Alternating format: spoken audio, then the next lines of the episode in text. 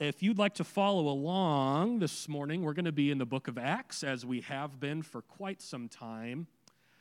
And we're going to be in chapter 17, starting at verse 16. And I'm going to read through the, the whole passage. It's kind of a lengthy one, but it is an exciting one nonetheless. So um, you can follow along with me, or uh, you, can, you can just listen along. But will be in Acts, the book of Acts, chapter 17, starting at verse 16. We're going to watch Paul. Once again, Paul is on his missionary journeys, and we're going to watch him encounter philosophy today. we're going to watch him encounter uh, people who, as the scriptures will tell us, all they do is sit around and think about ideas. so that's why it's our theme today ideas. So let's go ahead and uh, observe the scriptures and what they will tell us today. Verse 16 While Paul was waiting for them in Athens, he was greatly distressed to see that the city was full of idols. So he reasoned in the synagogue with both Jews and God fearing Greeks, as well as in the marketplace, day by day with those who happened to be there. A group of Epicurean and Stoic philosophers began to debate with him. Some of them asked, What is this babbler trying to say? Others remarked, He seems to be advocating foreign gods. They said this because Paul was preaching the good news about Jesus and the resurrection when they took him and brought him to a meeting with the Areopagus, which we'll talk about in just a second, where they said to him, May we know what this new teaching is that you are presenting. You are bringing some strange ideas to our ears, and we would like to know what they mean. All of the Athenians and the foreigners who lived there spent their time doing nothing but talking about and listening to the latest ideas. Verse 22. Paul then stood up in the meeting and said, People of Athens, I see that in every way you are very religious. For as I walked around and looked carefully at your objects of worship, I even found an altar with this inscription To an unknown God. So you are ignorant of the very thing you worship. And this is what I'm going to proclaim to you. This is where he really digs in. The God who made the world and everything in it is the Lord of heaven and earth and does not live in temples built by human hands. And he is not served by human hands as if he needed anything. Rather, he gives everyone life, and he gives everyone breath and everything else. From one man, he made all of the nations, and they should inhabit the whole earth. And he marked out their appointed times in history and the boundaries of their lands. God did this so that they would seek him and perhaps reach out for him and find him because he is not far from any of us. For in him we live and we move and we have our being.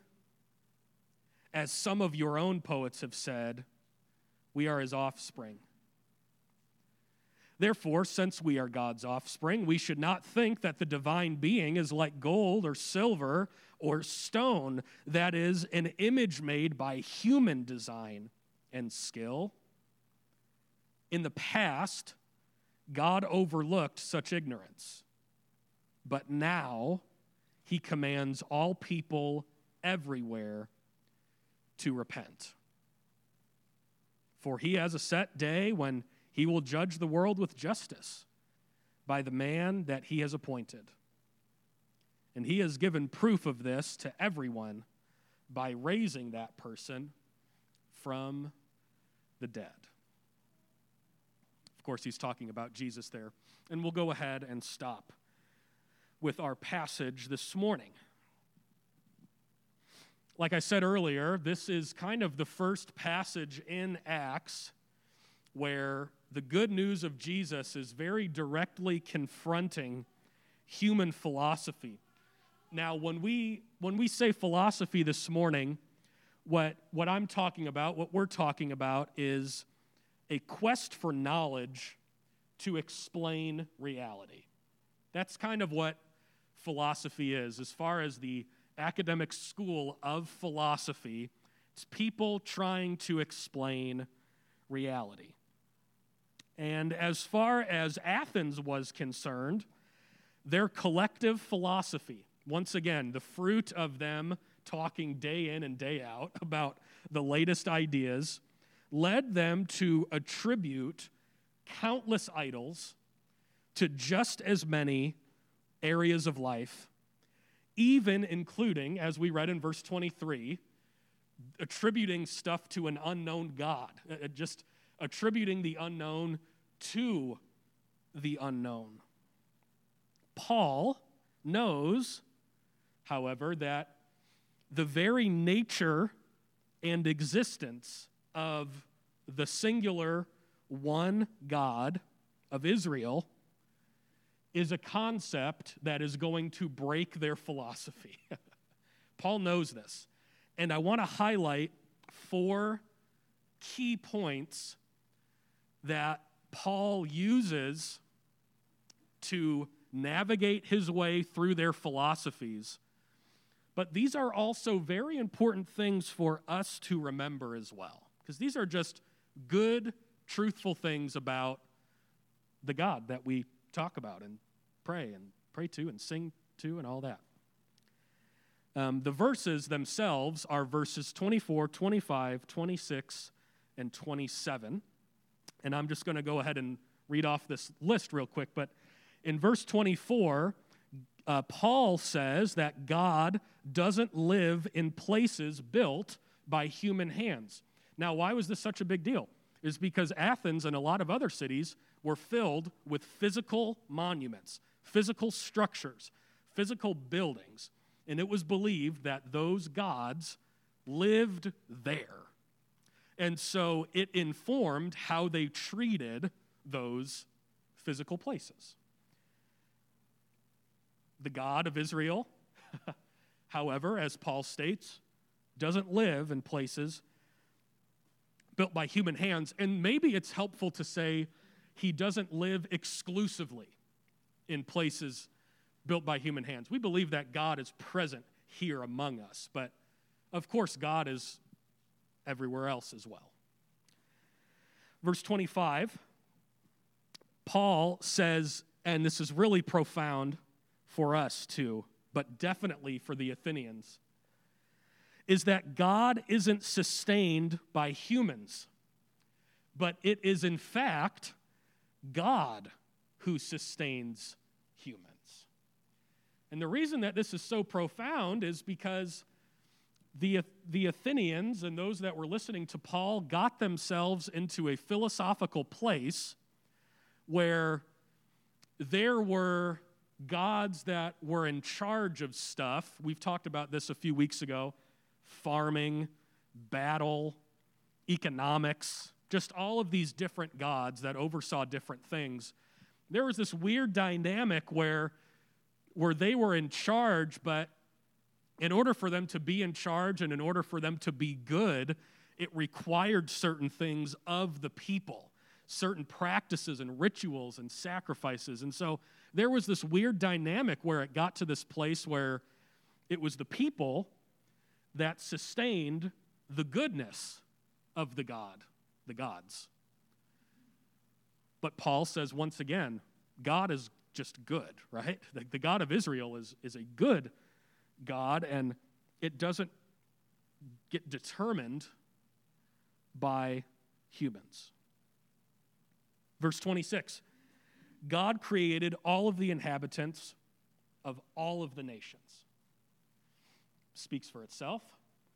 And verse 27, Paul says that God is close to us and God can be reached out to by us, which is so um, confrontational for the original hearers of what Paul is saying because these gods that were engaged with by the Athenians, they viewed these gods as very distant, ones that did not perhaps necessarily care too much.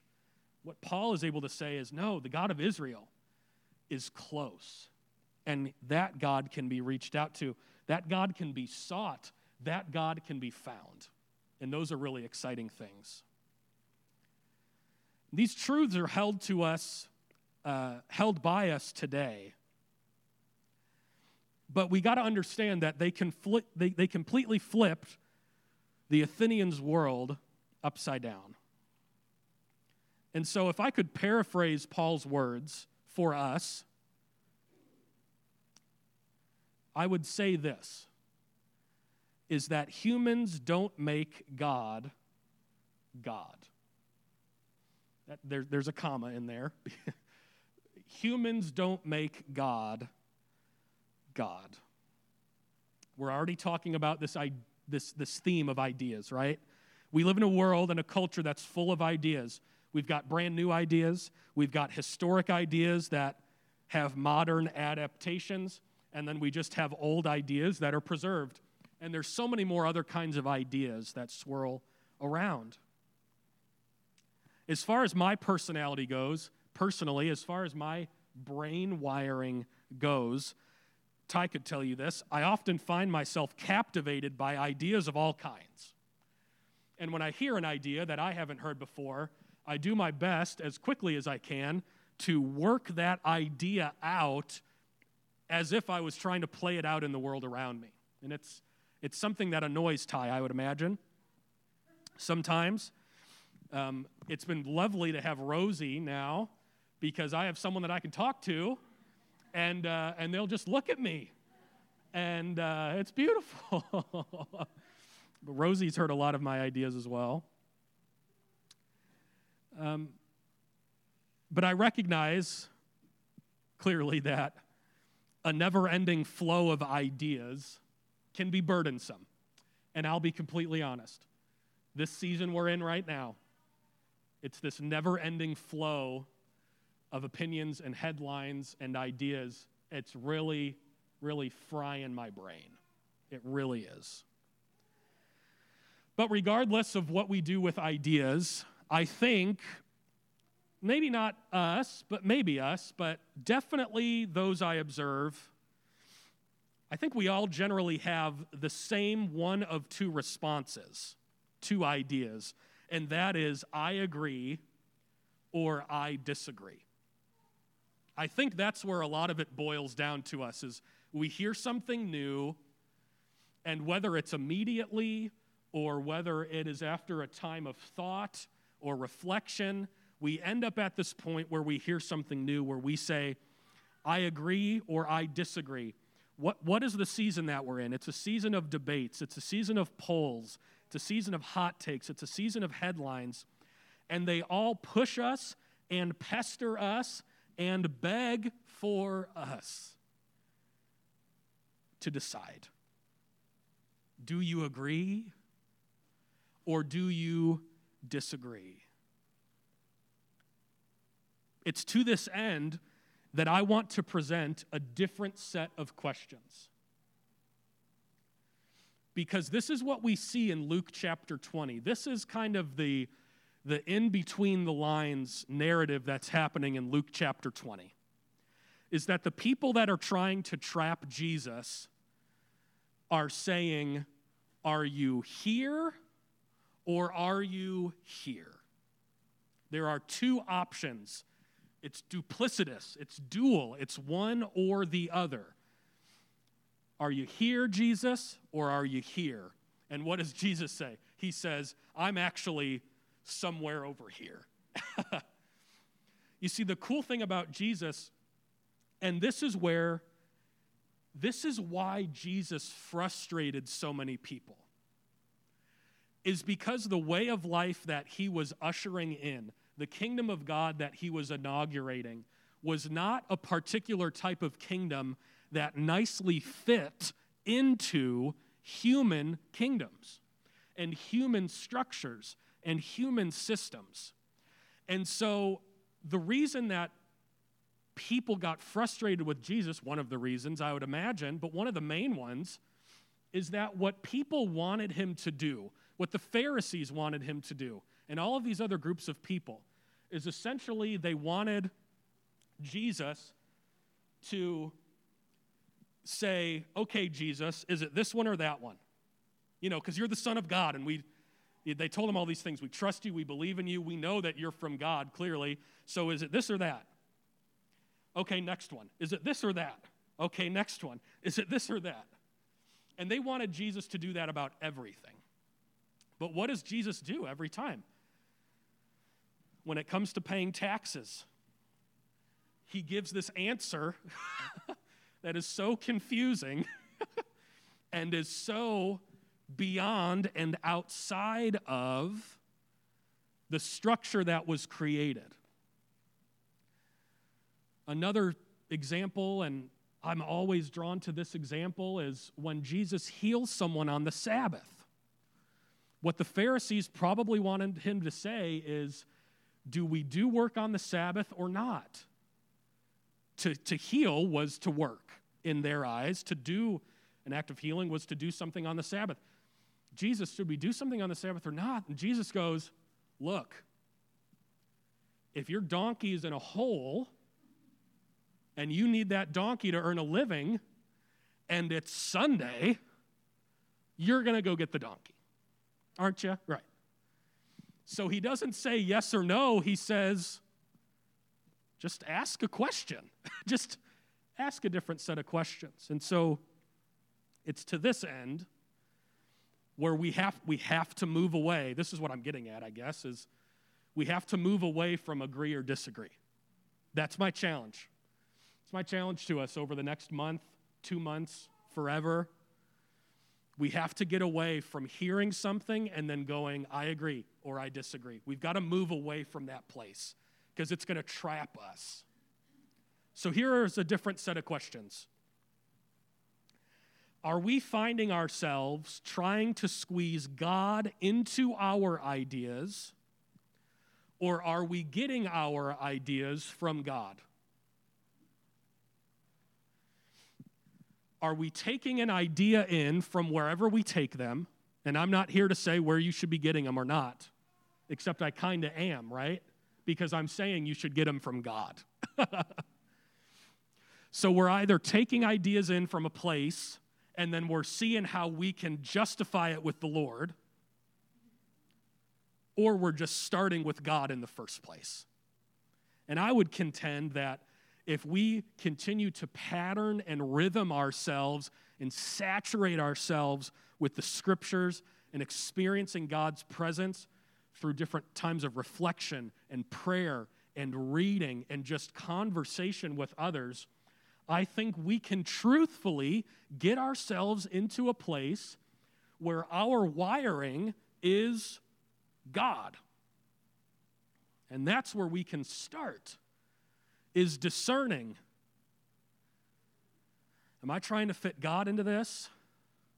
Or am I just starting with God off the bat?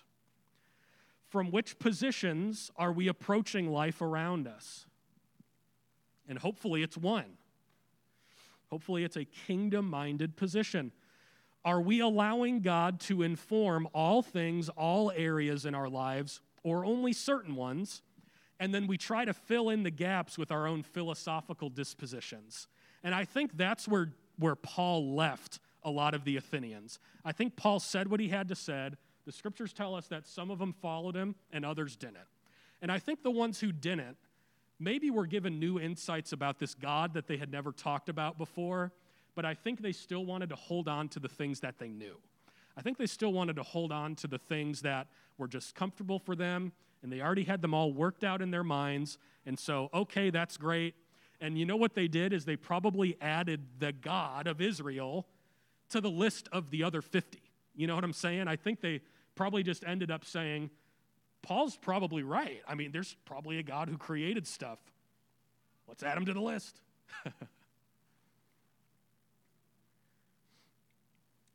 And I want us to remind ourselves this is a toughie.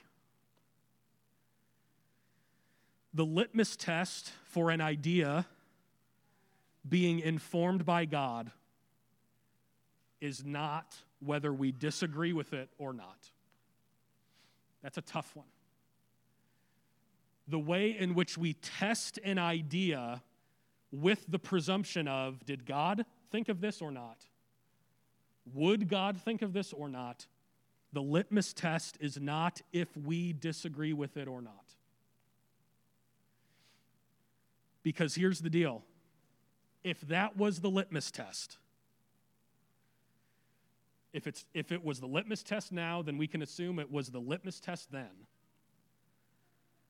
When the people who disagreed with Jesus about healing the lame and forgiving sinners and welcoming children and lifting up the downtrodden, they would have kept us out of reach of God's love for certain.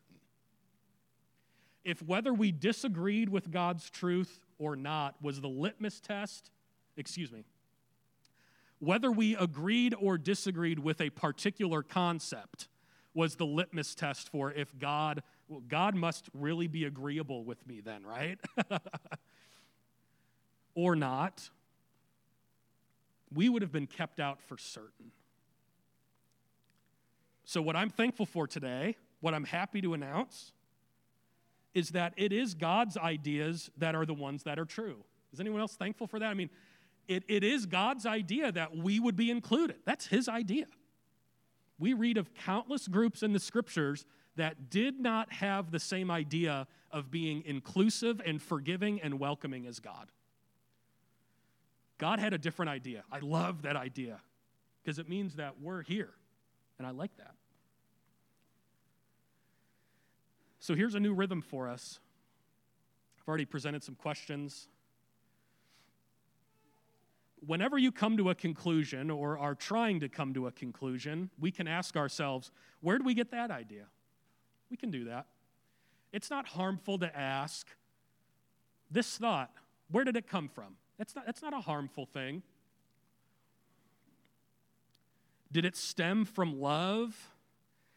Did it stem from justice, mercy, humility, joy, peace, patience, kindness, goodness, faithfulness, gentleness, self control? Would Jesus ever do it? Not, do you wish Jesus would do it? right? would Jesus ever do it? we know we have a place where we can go. We have a presence that we can encounter where we know if Jesus would do that or not. We also have accounts by the grace of God that have lasted hundreds of years where we can even ask the question did Jesus ever do it? Not just this, this what would Jesus do, although I think that's a very good question to ask. But we don't have to stay there. We can actually turn to the scriptures and go, Did Jesus ever do this? The ideas of Jesus reconcile God to creation. The ideas of Jesus reconcile creation to creation. So let every idea we have promote reconciliation. Let every idea that we have have room for there to be reconciliation, forgiveness, mercy extended, grace extended, kindness extended. Because that's, cause that's the whole mission, right? If God has one big, grand idea, it's to reconcile creation back to God. This is why God sent prophets. This is why God sent himself in the form of a person we call Jesus. This is why God gave his spirit when himself in human form rose back into heaven and and he sent his spirit everything is being done to reconcile creation back to the creator. And so if you ever encounter an idea if you ever encounter a situation if you ever encounter a person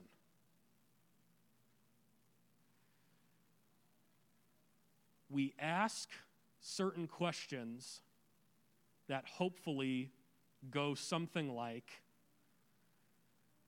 How can I be reconciled to this person? What on earth could I possibly do to make amends? What on earth could I possibly do to show this person the love of God? Because I know, we know, that every single person that we could ever come into contact with or hear the voice of on the radio or television or read from in a newspaper or whatever else, whether we agree with them or not, we know that God cares about them. And so we ask a different set of questions. As people who are compelled by the gospel, people who believe they're saved by it, amen we ask a different set of questions. How do we see reconciliation happen? What can we do? Is it a moment right now? Is it a moment down the road I need to prepare myself for? Is it a new mission to take on as a person, as a household, as a family, as a church? Perhaps the Lord would lead us into something new. To ask, how do we reconcile? because that's God's big idea.